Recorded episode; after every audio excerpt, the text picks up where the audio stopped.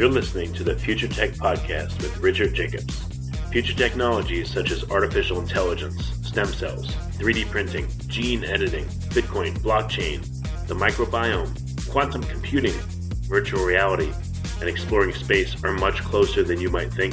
In fact, many early versions of these technologies are in play right now, and the companies that are using these technologies are the focus of this podcast. My goal for you, the listener, is to learn from these podcasts. You may very well learn something that may change the course of your life for the better, steer you towards a new career, or give you insight into addressing a thorny medical problem. Remember, this podcast and its content is informational in nature only. No medical, tax, legal, financial, or psychological advice is being given.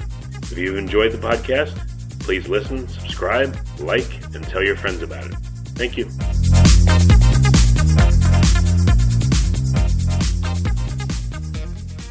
Hello, this is Richard Jacobs with the Future Tech and Future Tech Health podcast. And I have Sharon Terry. She is the CEO of Genetic Alliance, and the website is geneticalliance.org. So, Sharon, thanks for coming. I appreciate it. You're welcome. Thanks for having me. Yeah, tell me about the Genetic Alliance. What's the premise of the company?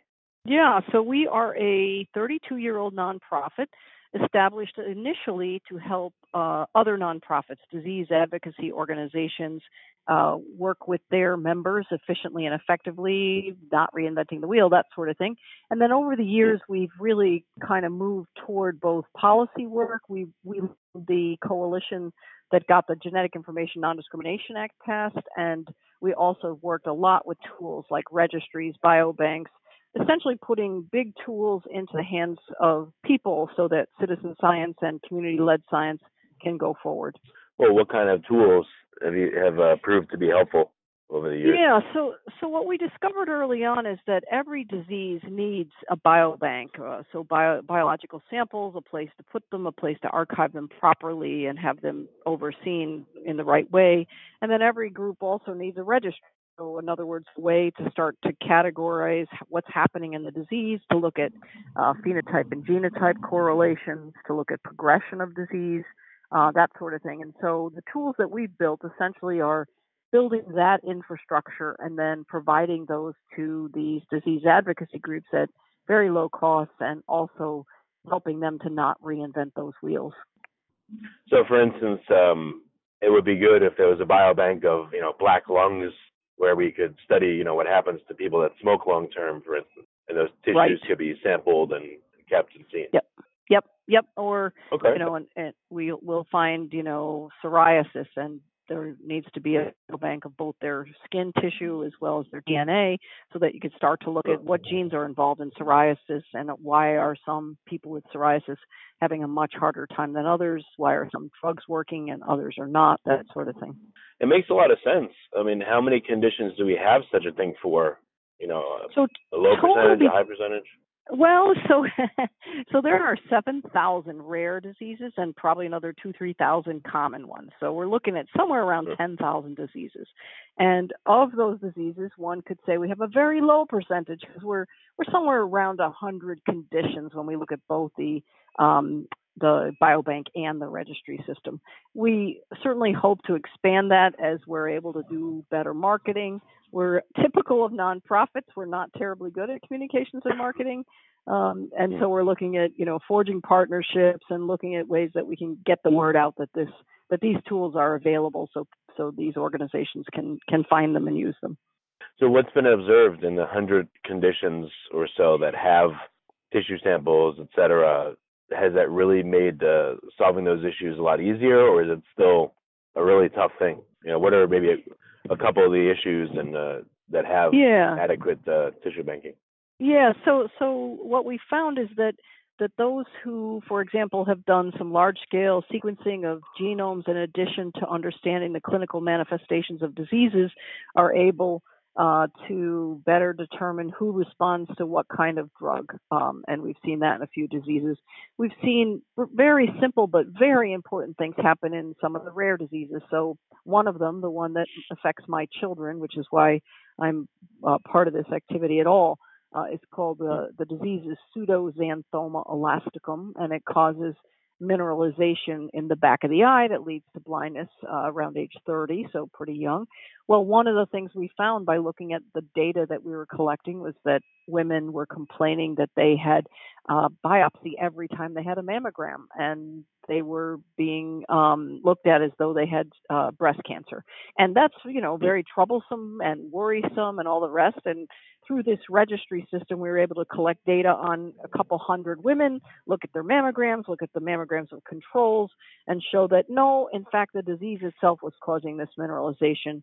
This looks like cancer, but it's not, and so they could simply tell their radiologist, I don't need a biopsy. Obviously, they bring them a paper that shows that more clearly um, to them in, in, in clinician language so that they know they're being spoken to uh, properly. But yes, we've been able to, for example, alleviate a great deal of stress there and, and unnecessary medical procedures as well.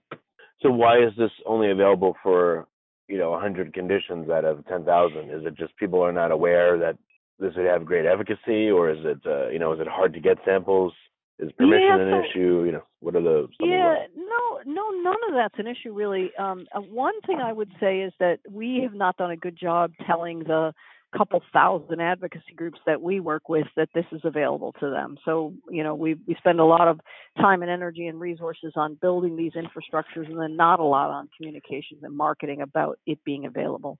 Um, the second thing I would say is that um, some of the disease advocacy groups stay in the advocacy arena and really look at you know how do i support the people with this disease and don't come to a place where they start to think about well i could actually accelerate research if i collected clinical evidence and biological samples that sort of stuff so there's there's a number of groups who have not kind of gotten to that level yet and so we actually coach them so that they can get ready to do the the kinds of things that we've been doing what's the process for um you know, for getting permission and then for banking the materials? Is it, you know, is it expensive and time consuming or is it uh, all pretty simple to do? Yeah, so that's a great question. Uh, the first times that we did this, it was very expensive and very time consuming. And now we pretty much have an add water and serve process. So we would give, you know, any disease group that came to us or any community that came to us uh, all the template documents they need to consent the people. We give them the kits to get the collection of saliva or in the old days blood, and still some people do collect blood. Um, we have all the mailers, all that stuff is completely uh, simple now. Uh, really, add water and serve system, and uh, we've made it so that it's it's it's kits. It's really kittable and uh, and real easy to do. Okay. Um, what are the uh, top conditions that uh, you know seem like? I mean, all conditions need attention, but you know, what are some of the biggest ones that need this? Well, that's really a hard question. Um, I, I don't even know how to answer that because I mean, one might go to diseases that are lethal and kill children. I mean, that's pretty uh, pretty mm. terrifying. On the other hand, there's you know diseases that cause a lot of suffering and maybe not death, uh, affect children, sometimes affect adults. Uh, so I don't really have a favorite and that's a kind of odd thing about me. Um, lots of advocates work for one disease, and I really mm. feel like we should be working on just systems that any disease could use, and then I'm not going to be the arbiter of which diseases use it, uh, or even the decider. I'll just uh, I'll just help anybody, basically. Well, it does seem that you know there needs to be some kind of Pareto. I mean, like, but you're right. It is hard. Someone may want to focus on diseases that affect children. Some may want to focus on cancer, you know, because they know someone that's had that. Uh, others, right. It could be, right. you know, what are the most prevalent diseases, et cetera, that reduce quality right. of life. Hmm. Right. Yep. And then what are I, diseases that don't get a lot of attention in the rare space? And basically, I believe there actually are enough advocates for enough diseases that lots of diseases get attention, and that instead, what's needed is is to, are tools that everybody can use. Um, so when you're looking at a particular disease, I mean, again, where, where does this choice come from? It has to come from somewhere. Yeah, so, so it's really uh, totally pushed by the mom or dad of the kid.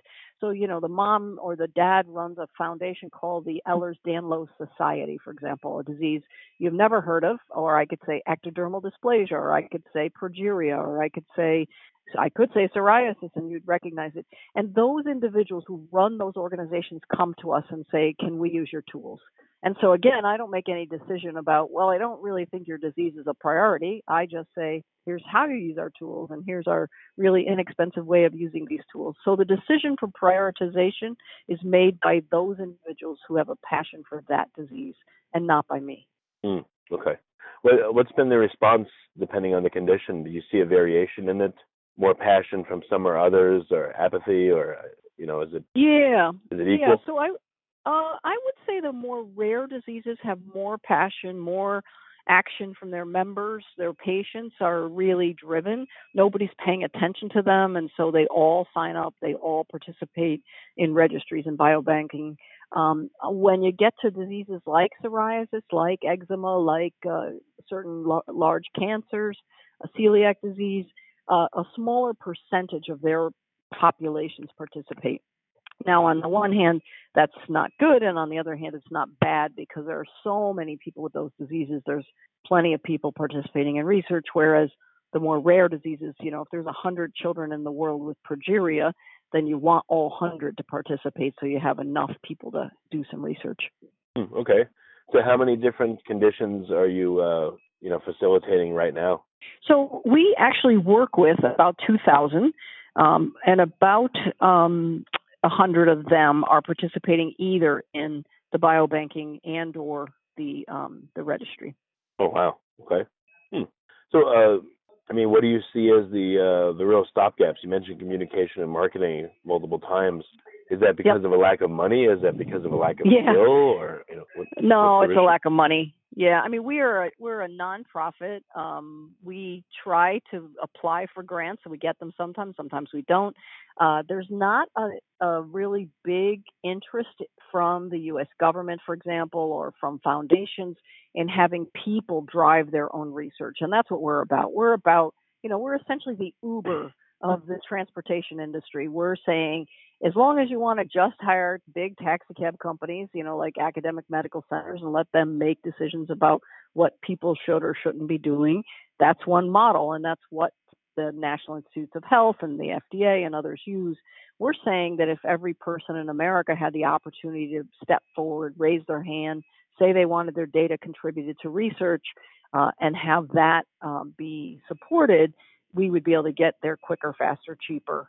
And there aren't really good funding sources in the US or anywhere else for the work we do. So we're really almost always um, looking for um, small bits of money to do the work we do. And, and I joke and say, you know, we basically do what we do on bake sales and car washes, uh, like lots and lots of not for profits, and and haven't really uh, cracked the funding uh, funding needs uh, problem. Mm, okay. And then again, have you seen that um, with the collection of samples and tissues and you know analysis and, and all that? You know, like the some of the most fully developed conditions that have the most documentation. Any anecdotes or case studies of what it's been able to do for that condition and its treatment? Yeah, I mean, I think what we've seen is that uh, in some instances, and, and I didn't really get permission from any of these disease groups to talk about any of this, and they always have to wait till the paper's published and the academics they work with get credit. Um, but what I've seen, for example, is ways to stratify certain kinds of cancer uh, because of the information that they collected from the people with that cancer that might not be available in the clinical record. So there might be something that um, the a symptom or a sign that individuals suffer from that the electronic health record's not picking up because it isn't something the doctor asks, but instead the per- a whole group of people experience, and then the advocacy group for that disease finds out an important thing that then they work with the academics or the companies to do better drug de- targeting. So, you know, it might be uh, a drug that they thought would work for lots of people doesn't, and they're able to stratify who gets it, who doesn't get it, and it's more targeted. Um, in other cases, what we've seen is these disease groups have been able to do the preliminary work that's sort of hidden behind the scenes. Every disease, when it goes to a drug company to look for a, a treatment, needs what's called a biomarker or a clinical endpoint. And those are hard to discover. You know, what actually will the FDA accept as a place where um, they believe they've made a change in this disease progression or they've cured the disease or at least treated it in some way that's meaningful. And so the disease groups have been working on figuring those things out. yeah, once a new drug or treatment comes out, what's the feedback mechanism? You know, you never hear about that. You hear like, oh, the, the FDA approved this or that, but then I don't know. I guess it takes years to really see the efficacy and to see statistics. Oh, this this drug lowered cholesterol by four percent and you know nine percent of people or something. Right, exactly, and and then you know then you find out either years and years and years later that it didn't actually do it, et cetera, that there were actually adverse events. People were getting more harmed than benefited, and what we've been able to do again with the advocacy groups, what they've done is so a drug comes out and they continue to collect data on the people taking the drug, and they're able to start to amass either adverse events or signs and symptoms they didn't expect or or great benefit that shows that actually this is working better than we thought and maybe people younger should be put on it or people with milder disease should be put on it. Yeah so all that is um is quite significant in the sense of post market and the other group that's come to us that we haven't actually set up any biobanking for yet are those that are now going to be using gene therapy because the FDA is saying you know, if a gene therapy works, then essentially someone gets treated and they never experience the disease again. Uh, or, for example, gene editing, even more so. Um, we need to follow those people and see was it truly effective. And so the FDA, in some cases, is asking for registries for 15 years after the administration of either the therapy or the editing. And so uh, we hmm. see that's that our our technology is a really good place for that. Do you see any pushback from you know certain interests when it comes to a condition? So there's a unique piece of our system that does bother some um, of the academics who are involved in uh, work on those conditions, and that is our system lets every individual in the system make a decision about where their data and their sample will go. And the equivalent here is you put your money in XYZ bank and you make a decision about whether you're going to invest it in some other you know mechanism like a stock or a mutual fund or a bond or whatever. Um, in most instances, we all put our data in a bank, air quotes, and the bank makes a decision. And the bank being, let's say, you know, I'm sitting in Johns Hopkins right now, and Johns Hopkins makes a decision about where all these data will go and who will use them. Um, they will make sure they don't leave the institution. And so, if I'm trying to get somebody to study a certain kind of cancer with my kid, I want actually all the institutions in the United States that are mm. interested to use it. Um, and I want to make the decision that those institutions will use it and not just this one. And so we get pushback from academics that, um, you know, you're killing our model, which is essentially to hoard these data until we do the experiment and then we roll out the solution. And I'm saying, actually, this would be much faster if you collaborated with everybody who has these data around the world. Yeah, it would, and I, I totally agree. Hmm. Yeah, and it's you know it's kind of a no-brainer, and I think if the average person, I often say, you know, if I went in the grocery store and told people actually there are institutions hoarding your data, they would be shocked, especially around children, around cancer, around things that cause great disability. You know, people would really be uh, just shocked. Well, so your job is not only to get people to say, "All right, I'll give you my data," but then, I mean, then there's uh, once they give you the data, how do you communicate with them and say, "Hey, um, you know, you you gave your data and you indicated your preferences that it would go for childhood cancers, and oh, these two new institutions just came up.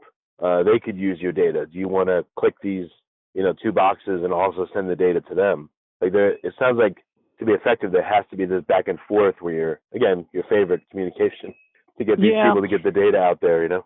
Right. Yeah. So so the, a couple things happen there. One is we work with these advocacy organizations so to speak with their members to give, and those members often give very broad consent. So, you know, I'll use an example. It's um, it's a mom and a dad. Their kids hospitalized at Boston Children's.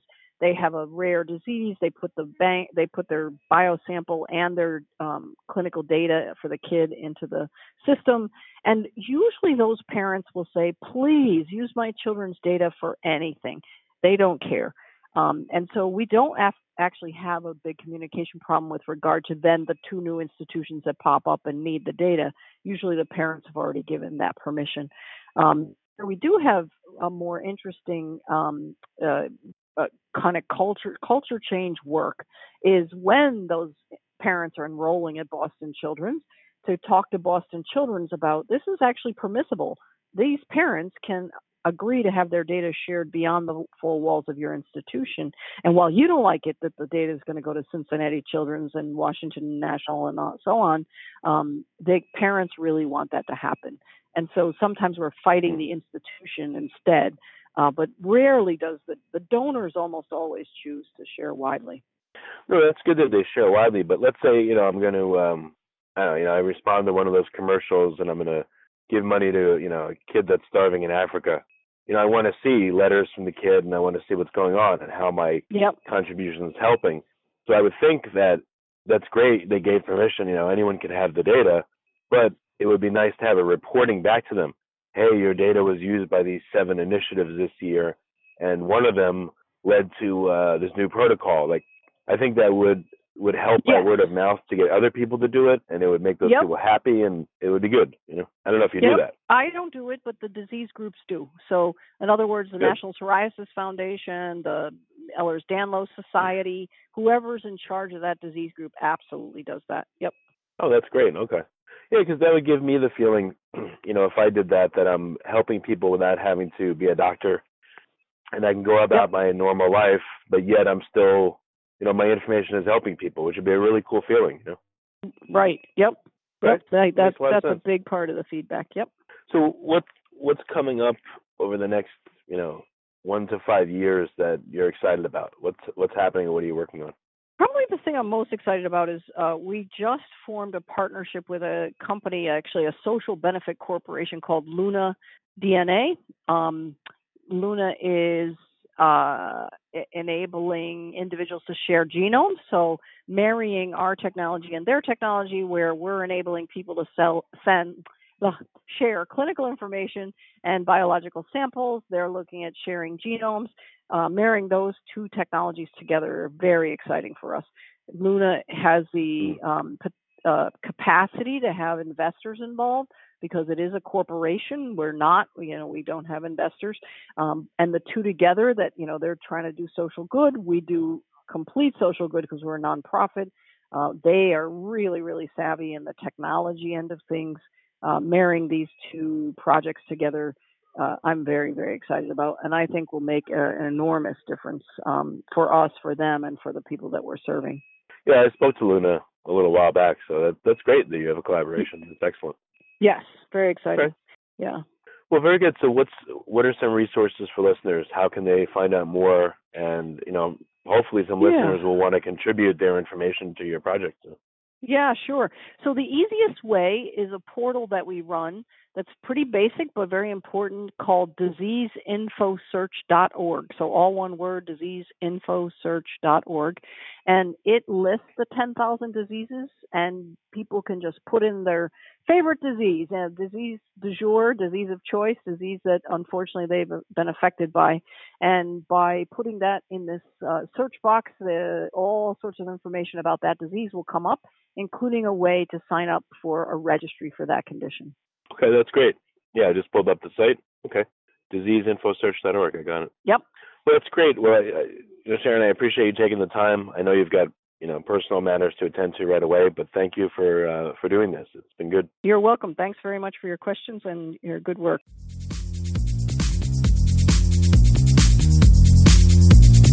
You're listening to the Future Tech Podcast with Richard Jacobs. Future technologies such as artificial intelligence, stem cells, 3D printing, gene editing, Bitcoin, blockchain, the microbiome, quantum computing, virtual reality, and exploring space are much closer than you might think. In fact, many early versions of these technologies are in play right now, and the companies that are using these technologies are the focus of this podcast. My goal for you, the listener, is to learn from these podcasts. You may very well learn something that may change the course of your life for the better, steer you towards a new career, or give you insight into addressing a thorny medical problem. Remember, this podcast and its content is informational in nature only. No medical, tax, legal, financial, or psychological advice is being given. If you've enjoyed the podcast, please listen, subscribe, like, and tell your friends about it. Thank you.